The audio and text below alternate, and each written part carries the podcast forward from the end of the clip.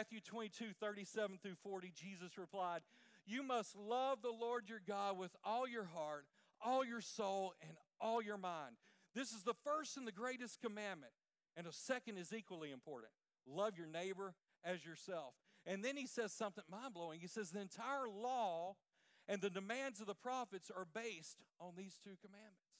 So, in other words, everything, the whole law, every, everything that's happened from this point on, all the words the prophets have spoken, everything they've said, it all boils down to this love your neighbor as yourself. And so last week we talked about different things. We talked about we talked about the good Samaritan and and uh, and how how the Jew walked by the other Jew who was laying on the side of the road and just kept going. He was a priest, and then a Levite who who was to help the priest keep everything in order. Uh, the pastor's helper saw a man on the side of the road sick, and he's laying there and he he's hurting, and he just he won't make sure he's on the other side of the road. He said, I see him there, but I ain't helping him, just keeps on going. And then the, the unthinkable happens. A Samaritan. And we talked about how, how the Jewish people and the Samaritans did not get along. They hated each other. In fact, in that day and age, the, the, modern, day, and the modern day equivalent to the Samaritan would have been a terrorist in the, in the Jewish eyes in the Jewish realm. So, so, and this guy sees the man hurting and he goes over and he helps him. Not only does he help him, he puts him on his donkey, takes him to the hospital, cares for his wounds, makes sure he gets the best care, and then he pays for it. Anybody ever paid your hospital bill? Pays for it. And Jesus says, This is the example I'm giving you of what a neighbor should look like. In Galatians 5 13 through 15, Paul says, For you've been called to live in freedom. I want to live in freedom. I want to feel free about everything I do. And he says, My brothers and sisters, don't use your freedom to satisfy your sinful nature. Instead, use your freedom to serve one another in love. For the whole law can be summed up in this command love your neighbor as yourself. But if you're always biting and devouring one another, watch out. Beware of destroying one another.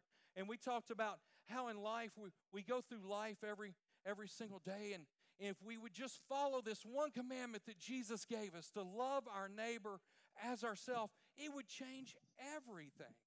We wouldn't have what Paul talks about here of destroying one another. We wouldn't have all these riots going on in the streets. All this stuff wouldn't happen if we truly knew who our neighbors were and we truly love them as ourselves.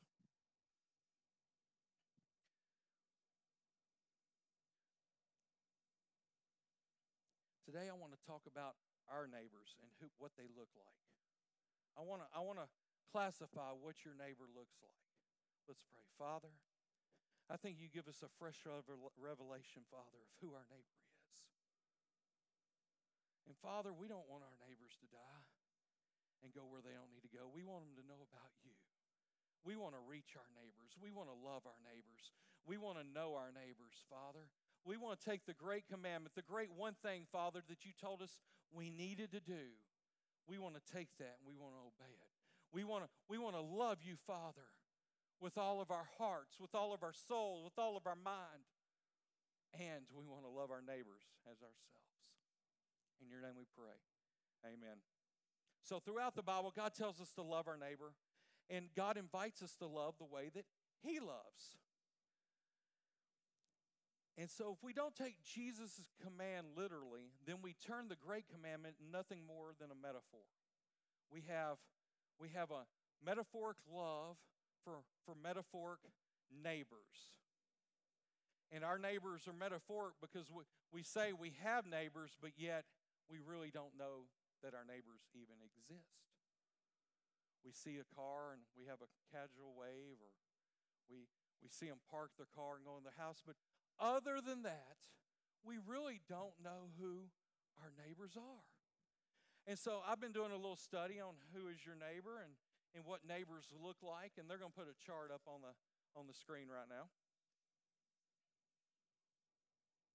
You'll see this nice little nifty chart. Now, the home in the middle, that represents you.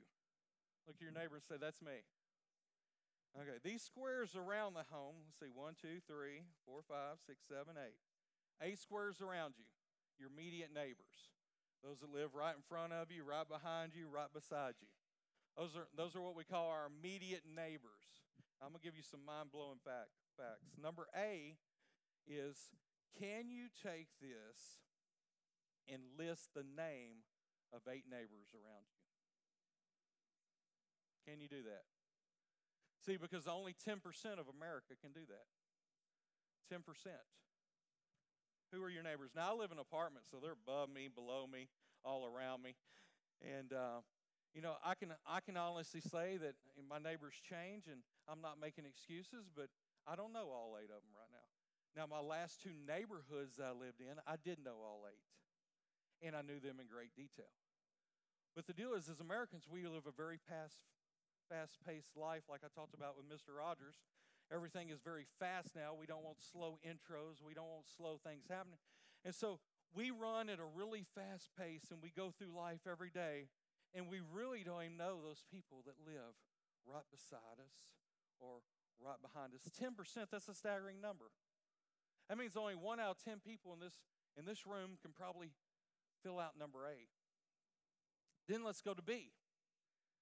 Number B, A is we, we know their name. B was is we know something relevant about them. When I say relevant, not what kind of car they drive because we see them going down the road or what kind of shrubs they have in their front yard or if their grass needs mowing. You have a neighbor whose grass always needs mowing? I've had those neighbors. In fact, I think I've been that neighbor.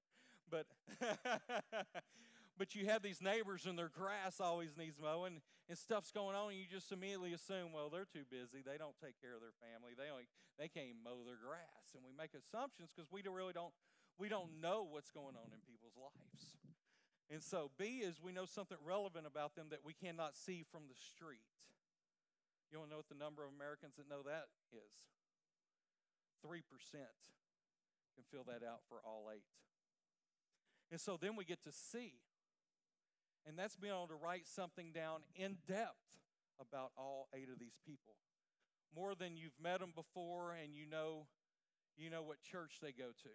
You you know something in depth about them, about some one of their loved ones has something going wrong with them or or they're they're struggling with this right now, or they really they like to go play golf every Saturday and that kind of stuff. You can you can write something that's going on in their life right now. That's that's C. And that number for America is less than 1%. Less than 1% know the eight neighbors around them enough that they can tell you something relevant about their life. That's pretty staggering. I remember growing up back in the 70s, and I knew all my neighbors. I knew I knew every single one of them. I knew every one of their kids' names. I knew I knew what their names were. I knew Mr. and Miss Ducharme. I, I knew all of them. I, I, I knew the I knew especially knew the little girl across the street because she was cute. And uh, I knew all my neighbors, and I could tell you what was going on in their lives, what was what was happening in our neighborhood. I could tell you that so and so's daddy was unemployed; he had lost his job, and they were thinking they were praying and hoping he was going to get another one. We knew all the details about what was going on with our neighbors. But today we live in a society where everything's real fast paced, and we're running 100 miles an hour, and and we can barely tell you what kind of car they're driving this week because our priorities as Americans have changed. We go faster, faster, faster, and faster. Uh, I remember back in the late 70s, early 80s, they said if you just have a portable telephone and a, and a mobile uh, computer device or a typewriter, that you, you could you probably get your work done, you know, twice as fast and you have twice as much time. But now we have all that stuff. We have computers, we have phones, we have we have all this electronics around us that consume our life 24 hours a day. But yet do we have more time? No, it's like our inboxes are eternally full. I mean, before I get up to preach, I like to I always mail my notes to myself and then I open them up in mail and I read them to you on Sunday mornings and go over them.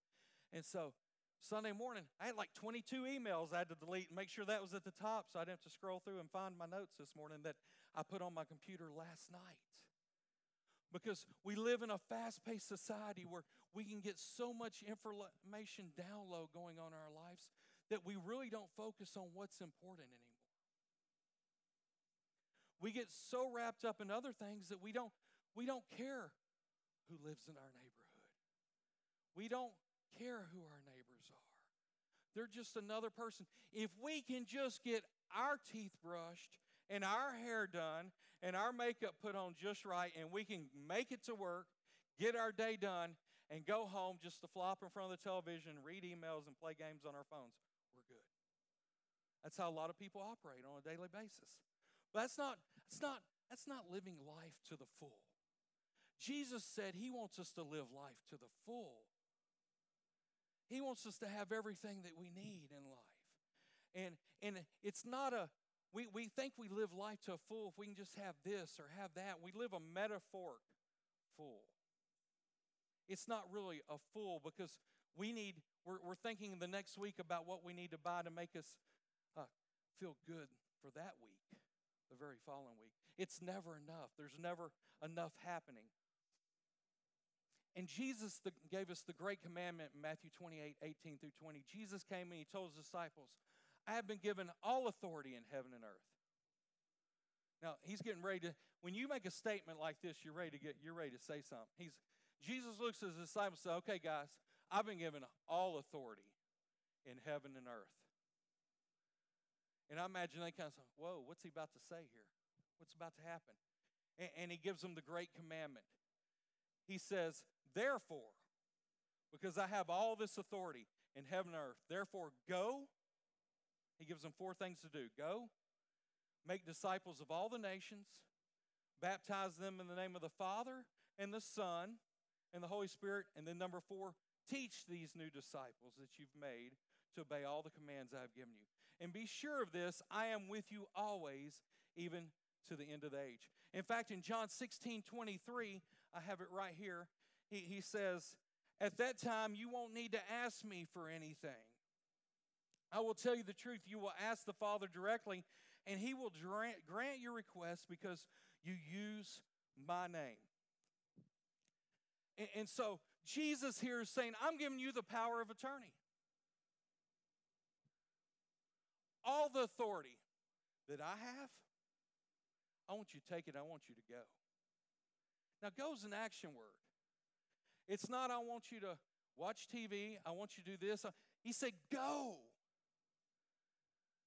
Everything about this, we have a new, we have a new great commandment from the inventors of Pokemon. It's called Pokemon Go. And it's to get people out of their houses to go find these little inanimate objects.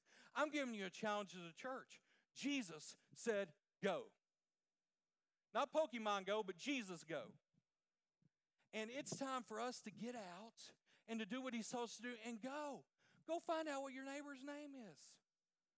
Go find out. Jesus says that even your enemy should be your neighbor.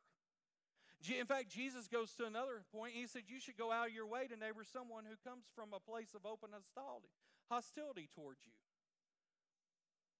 Talking about the Good Samaritan. Either, either we love our neighbor or we don't. It's time as Americans we, we have to be real neighbors. You want to know what's wrong with this country? we're no longer neighbors.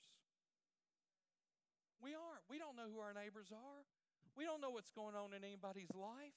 If, our, if, we can't make it home on time, our kids go to their house and they stay by themselves.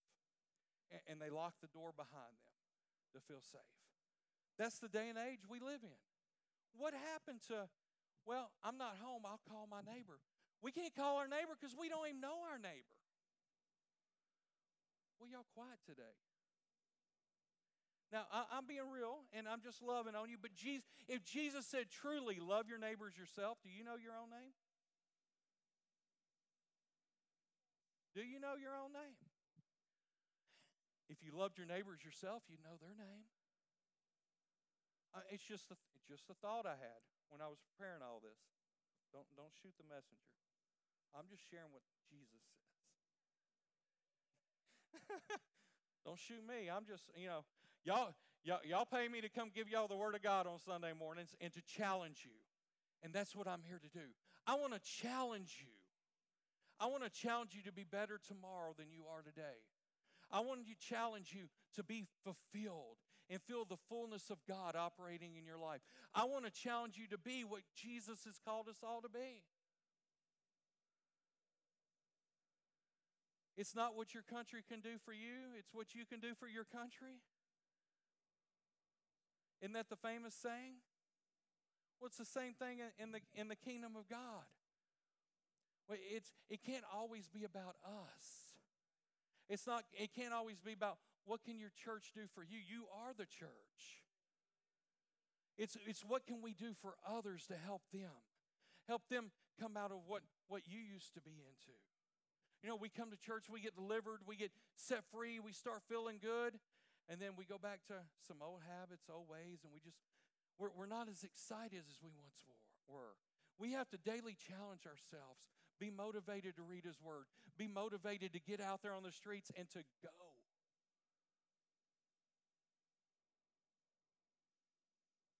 Neighboring starts in your heart. Three things we have to do. To effectively neighbor, you have to believe that Jesus has something good to offer people. Do we not share Jesus with other people because we don't believe he has something good for them? Is that why we don't do it? Or do we believe that he's the creator? He's the Alpha, the Omega, the beginning and the end. Do we believe Matthew 21 22? If we ask anything in his name, believing it shall be done. Do we believe that? Do we believe that we have the power of attorney that it says it says in John 16, 14, or 20, 23, sorry. Do, do we believe that?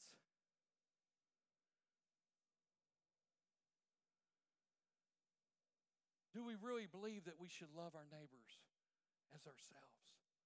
Well, you don't understand, Jesus. My neighbor's weird. He was cutting his grass in the dark with a flashlight last night. I don't blame him. It's hot out there. I cut my grass with a flashlight too. Thank the Lord I live in an apartment right now. I don't have no grass. well, you don't understand. Their, their kids, you know, done some stupid stuff and got trouble in school. Well, you might be their only hope. And Jesus has put you in that house next to weird people for a reason. And that reason is to reach them. Now, I'm not saying go run over to your neighbor with a white shirt and black slacks on and pound on their door and tell them, They're going to think they're to you're going to scare them. Don't ride your bicycle up to their front door. That's not what I'm saying. What I'm saying is if you love your neighbor as yourself, you'll at least know their name. You'll get to know their family. You'll say, well, you know, it's hard to break the ice. Maybe, maybe they'll come meet me one day. Maybe they will. But somebody's got to break the ice. It don't just happen all by itself. You know, it's, it's simple as this I never push myself on my neighbors, but, but in little subtle ways, I get to know them. And then they ask me what I do for a living. Then they're in trouble. And uh, I invite them to church and the whole nine yards. It's crazy. You know, some of them even come. Some of them I've even seen get saved and delivered and set free over the years. It's great stuff. But unless I give them that opportunity, it can never happen. Number two, you have to be intentional. Your, your neighbor probably don't know your name either, unless they've had to fill out a police report on you.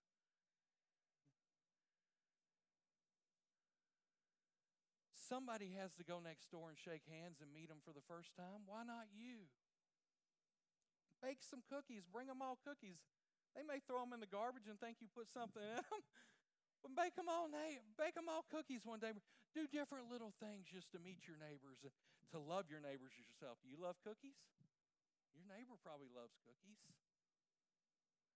The grass is high, cut the grass for them. Your grass gets high, you cut it. Treat your neighbors, you treat yourself. Might cut your neighbor's grass. Number three, we have to see our, we have to see our neighbors for who they are. You know who our neighbors are? They're our neighbors. We have to see them for who they really are. They're our neighbors. And Jesus said to love your neighbor as yourself. You know what? If we truly neighbored as a church and we truly did what Jesus called us to do, there wouldn't be an empty seat in this building. And our city would be a much better place. If every Christian in the city of Angleton truly loved their neighbor as herself and truly spent time with their neighbors and made sure their neighbors were living to the full like they live, our city would be a better place. What would happen in our country? Be mind blowing. It doesn't take a village, it takes a neighbor. That's what it takes. It takes somebody that truly loves someone as themselves.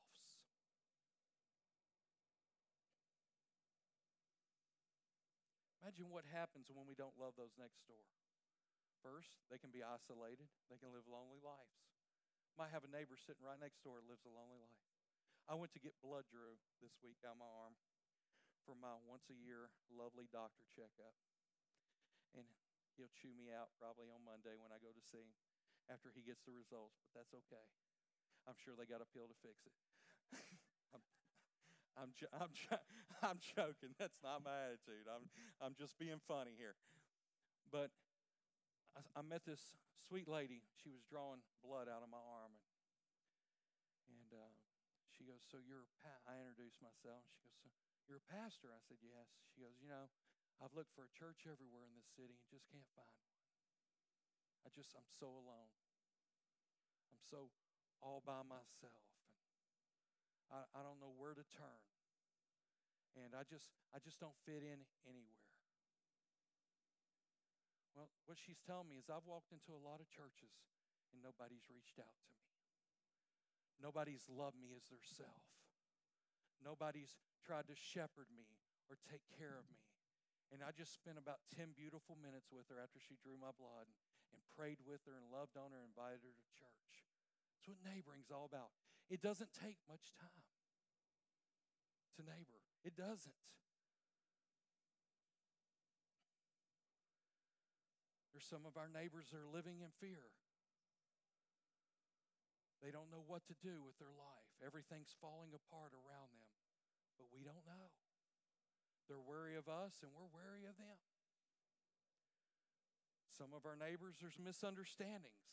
They don't understand why your teenage boy runs over their mailbox every time they put it up. They, they, don't, they don't know what you're going through in life. And they don't understand what they, there's just misunderstandings. There was this one, one man and his neighbor next door.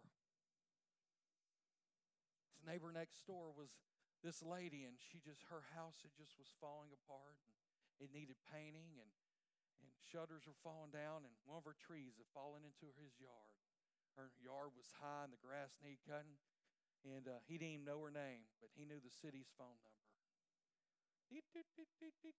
Called the city. So I'm a reporter.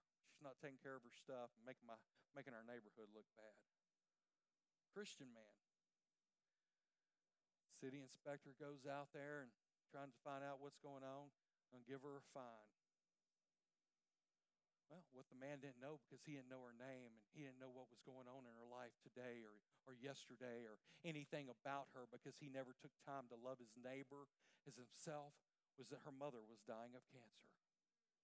And that she was spending every waking moment carrying her mother to her room and changing her mom's diaper and taking care of her mom while she's going through all this. And she she she doesn't have a free time. She done lost her job and lost all the money she had. She can't pay the yard man no more, and she don't have no money to fix up the house because her mom's dying of cancer, and the only thing she can focus on is her her mother. And then the man finds this out, and how big does he feel? Because all he could do is he misunderstood her, so he called and reported her because he had no understanding of what she was going through in life because he never took the time to, to, to do what Jesus said was the second commandment, which was equal to the first, which is to actually love your neighbor as yourself. Number one obstacle to neighboring is time. Like I said, our inboxes are eternally full. There's three lies we, we tell ourselves constantly on a daily basis about our, our schedule is uh, things will settle down one day. One day I'll have time to find out who my neighbor is. Number two is more will be more more will be enough. One day we'll have everything that we need. We won't need any more. You're always going to want something. you're always going to want a new fishing rod or a new gun or a new hunting lease or a new truck or a new BMW or a new car, or you're always going to want something. Even if it's something small, there's a pair of shoes that I've had my eyes on. You, and, and, you just focus on those shoes and you, you surf the web about those shoes and you, you look at those shoes and you dwell on those shoes. And is God truly number one in our life when we do that? We have time for everything else in our life. And I'm just getting real with you today. Do we truly love the Lord our God with all of our heart, with all of our mind, with all of our soul? But yet we just give Him Sunday morning. And then, you know, God, I did my weekly duty. Or do we take enough time during our week to actually neighbor and do what He's asked us to do? Do we take our time to actually meet our neighbors? And like I said, I'm preaching to myself today too, not just to you. The healthiest person I've ever seen, from what I've read and from what I've, I've seen on TV or anything, his name was Jesus. If you look, Jesus always had time for everybody. The disciples were like, the little children, uh, he don't have time for you right. And Jesus said, let them come to me, put them in his lap because Jesus was constantly neighboring. I've come to I've come to this conclusion in my life that the one thing that God truly hates is complacency. If you think about it, think about what the scripture says. It says, either be hot or cold, but don't be lukewarm because he'll spew you out of his mouth. He, he don't mind that you're cold or, or, or that, you're, that you're hot, but lukewarm bothers him. Complacency bothers him. We get so complacent and so caught up in living our lives the same way every day. Well, we know that at 7:30 alarm clock goes off and we slap it. And then at 7:40 alarm clock goes off and we slap it again. 7:50 alarm clock goes off again and we say crud it's 7:50 I have 10 minutes to be to work. And we jump up and we, we take our three minute cold shower because we don't even have time for the water to warm up. And we throw our hair back and we jump in our car and we make an excuse why we're late to work and we get there and we go through the day and we do the same thing we ever did day we do every day. We, we check our inbox when we get to our desk or or we, we load the tools in our truck that we're going to need for our trade for the day and and we hurry up and we get on the job and we do what's we do everything it takes to get through the day and we're like, whoo, I'm glad that day is over. And then Tuesday comes along, we do the same thing. Whoo, I'm glad that day is over. And then Wednesday comes along, whoo, I'm glad that's over. And Thursday and Friday. And before we know it, five, ten years goes by, and we're just glad, man, those five or ten years, we're just glad they're over. But what actually happened in that five or ten years? In our life of complacency where we're just glad we have a job or, or we're spending time trying to find another job, what, what do we actually get done that makes an eternal difference? I got a saying on my desk, I keep on my desk. It says, I will put first things first, and eternal things are the most important. Because there's something about working towards a goal of eternity.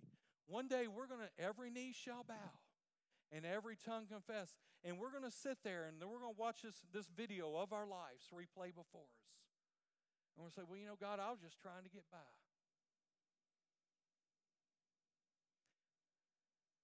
And then the question is going to come along did you really, truly know him? Can we say we truly know him when we don't obey his word? And, and we don't do what he's called us to do? John 10 10 says, The thief comes to steal, to kill, and destroy. But I have come that they may have life and have it to the full. He's just the opposite of the devil. The devil wants to steal your week. He wants to steal your months. He wants to steal your years. You know why? Because he loves it when we're just complacent little soldiers that just go through the day and we, we attend church on Sunday and we think everything's okay. He loves that. It doesn't bother him when we do. And he'll throw a little tax just to divert you when you do get on fire. You went to a ladies' conference and everything's good, and I'm going to tell my neighbors about Jesus this week, and boom, he throws another battle or struggle your way. And boom, we get all frazzled, dazzled, and, and everything's everything's rolled up into a problem again. And then we, we get in our little complacent place and we just go on and on again. What would happen if the church was the church?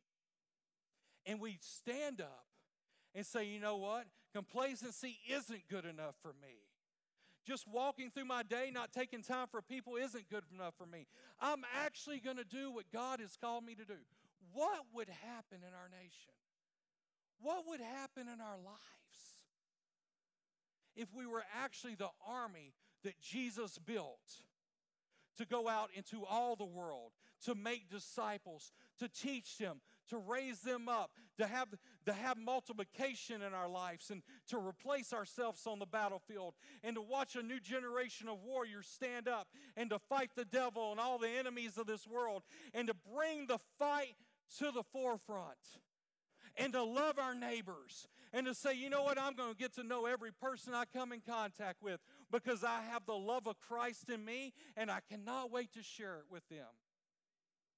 I want to I don't want my friends to have to go or my neighbors to have to go through the problems I went through. I want to share that's why your testimony is so powerful. I want to share my testimony. I want I want everybody to be able to make the choice I made. I don't want them to make the mistakes I made. Last thing I want in life is for my kids to make the same mistakes I made. I want to teach them about my mistakes. I'll share with them the things that I did wrong growing up. Because I don't want them to do the same things that dad did. I don't want them to have to borrow money to buy a house when they get older. I want them to have the money. If I can give it to them, I will. I just might. I'm blessed. Everything I do is blessed. Every business venture I've ever done in life just about has made lots of money. Because I'm blessed going in and I'm blessed going out. And I speak those positive things over my life every day. Jesus, I wake up and today is your day. I give my life to you. And as a pastor, I've had to learn this word go. Go into all the world. I've had to learn this word because we tend to want to go sit behind our desk and read and study and do all this stuff. But reading and study isn't what Jesus told me to go do. He told me to go. And I meet more people at HEB and walking through Walmart during the week than I meet sitting behind my desk. Makes sense, don't it? Invited somebody to church this week. I try every every week to invite two or three people at least to church. And if I see somebody hurting, I stop, take time out of my day. Because that's what Jesus did.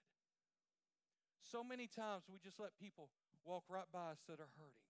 Well, that's not my problem. Yes, it is. Because if you love them like yourself, you now have a problem. Every problem they have is your problem and you help them overcome it by the power of your testimony and through the blood of the Lamb. That's what Jesus says. It's choices we make every day. You know, we have choices we make every day. You know why the school system and why why everybody else, you know why they have they they do select baseball and basketball and all that on Sundays now? You know why they do that? We let them. We let them. We tell our kids, you know, it's okay to miss church. It's okay to do this. If all the parents would stand up and say, My kid's not playing on Sunday, you know what happens? We don't play no games on Sunday. Because the ballpark wouldn't make no money. They wouldn't sell any any Cracker Jacks. They wouldn't sell any any Dr. Pepper and all the good stuff in life. Of that would happen. But we've come complacent where it's okay to replace God in our lives with other things. It's okay not to love our neighbors. We, we've come to that place and we've decided other things other than God take a priority in our life. We erase the number one commandment to love the Lord our God with all of our heart. Well, if we love Him with all of our heart, then His house is number one priority. He's number one priority. When we wake up in the morning, He's the first thing we give our priorities to. Not bacon, and I love bacon. But Jesus has got to be first. Luke 10 38 through 42 says, As Jesus and his disciples continued on their way to Jerusalem, this is right after they he told the, the parable about the Samaritan. They came to a certain village where a woman named Martha welcomed them into her home. Her sister Mary sat at the Lord's feet listening to what he taught. So they're going to Jerusalem. They come to Mary and Martha's house, and Martha welcomes them into the house and says, Come in, I'm going to cook for you, I'm going to take good care of you. And she does all this stuff, and her sister Mary's there with her. And so Martha welcomed into her welcomed into welcomed them into her home, and her sister Mary sat at the Lord's feet listening to what he taught. And then verse 40 we see a big but. But Martha was distracted by the big dinner she was preparing. And she came to Jesus and said, Lord, doesn't it seem unfair to you that my sister just sits here while I do all the work? Tell her to come and tell her to come help me. Verse 41 But the Lord said to her, My dear Martha, you're worried and upset over all these details. There is only one thing worth being concerned about. Mary has discovered it, and it will be not taken away from her. I want to look at this. Martha invites him into her home. Is it looks like Martha's doing the right thing here. She invites Jesus into her home and she's working hard to please him and take care of him and be the good host and she's cooking him dinner and she's doing the dishes and Mary's not helping. Boy, my boys get aggravated. Mom, I'm doing the dishes, but but so and so's not. And Kobe ain't done nothing, Mom. That's what Snoop says. Kobe ain't done nothing. He's a turkey. And uh, and so they got tattletelling each other. So Martha runs and she tattletales because she's distracted about all the little things that she thinks matters in life. That's what it says. She's distracted by the big dinner. And Jesus says, Why are you worried and upset over all of these little details? He's saying, That's good, but I'm only here for just a little while. I'm just here for a minute. And so Martha gets so busy and so distracted that Mary sits there and gets to soak in all of Jesus. And Martha totally misses out on the whole thing because she's so distracted with all the busyness and with everything that's going on in her life. Isn't that just like us?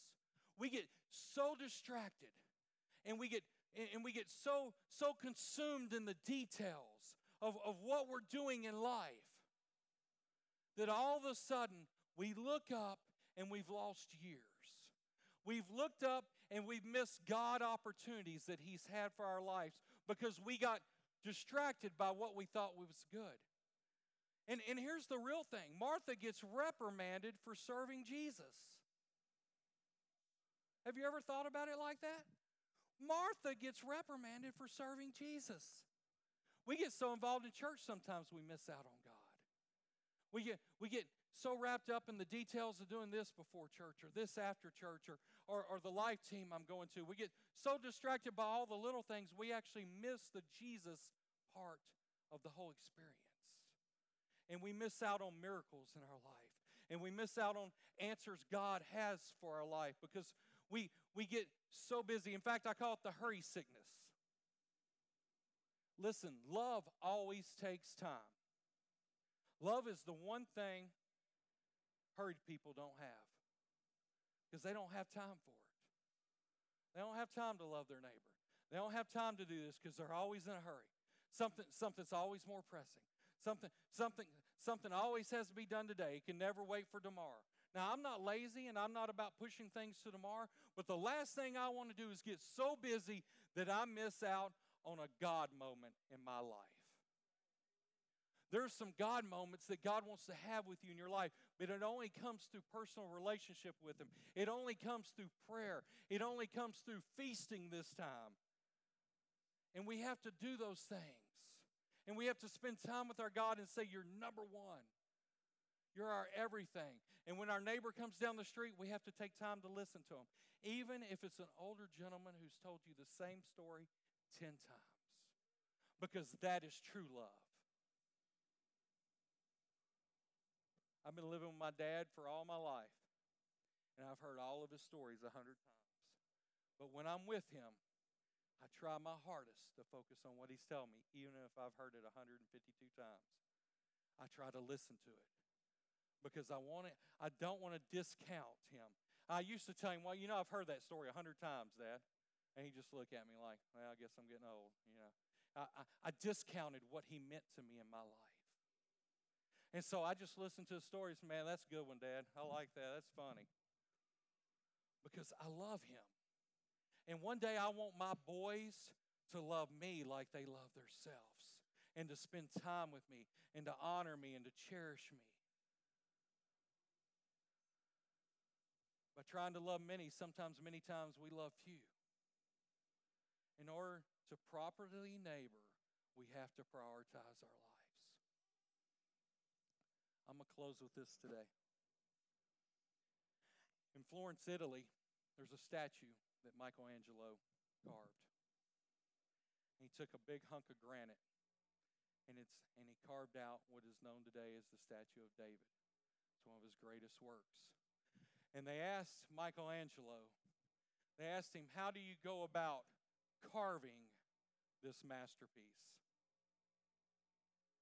And by his own account, he says, I simply took a block of granite and took away everything that was not the masterpiece. Michelangelo had to become a master in the art of elimination. If you want your life to be a masterpiece, Sometimes you got to cut everything out of it that doesn't belong. Sometimes you got to eliminate everything in your life that doesn't matter. Sometimes you got to eliminate the things in your life that are holding you back, or you'll just be a big block. God wants you to be a masterpiece. He wants to take your life and He wants to carve it out. But we have to allow Him to do that. Sometimes there's some things we hold on to that keep us from looking like a masterpiece. We hold on to them and we hold on to them, we hold on to them, and we never let go of them. And we never feel fulfilled because we just tried to cling on to something that didn't belong, something that we didn't need, something that was holding us back. Instead of allowing God to carve out the masterpiece, we try to hold on to it. If we give it to God and just eliminate all the things in our lives that we didn't need, we could be fulfilled, and He would make us the masterpiece that He's called us to be. We have to ask ourselves a question Do I live at a pace that allows me to be available to God and to those around me? I have to admit, I'm a big hunk of granite. I am. And, and as I study these things to share with you, I eliminate stuff out of my life. There's stuff I do that takes time, that, that has no, no earthly gain, no eternal gain. And so I choose to carve it out, throw it away. Now there's things I enjoy doing, and I save little things to, to keep me keep me living life to the full that I enjoy. But at the same time, I can't have one thing that takes all my family's time and takes all of God's time away from me. I've got to carve that thing out and get rid of it. Same thing. God wants to God wants to make each and every one of you masterpieces today. But sometimes we have to give him parts of our life in order for him to do that. Sometimes we just have to give him our life and say, Lord, I've tried to do it all on my own. I've tried to do everything all by myself. I can't do it alone. I need you to finish this masterpiece. I give it all to you. I turn it all over to you. Save me, heal me, set me free. And Jesus will do that. Stand with me today as we pray. Our prayer partners are coming now. And as they come, if you've got something you need to carve out of your life, something you need to eliminate out of your life today, God wants to do that for you. He wants you to live life to the full. Maybe there's something in your life, a circumstance that's going wrong, and, and, and, and, and you don't know how to handle it. These people are prayer warriors. They'll pray with you and help you touch heaven today. With, th- with God, all things are possible. Nothing's impossible. Your marriage is not impossible. God can save your marriage. A good friend of mine, him and his wife been married to each other three times. This third time, they've been married 20 something years together and they love life. They finally figured out how to do it. Even after they were divorced, they prayed for each other. And God did it. God fixed it. Took three times, but He did it.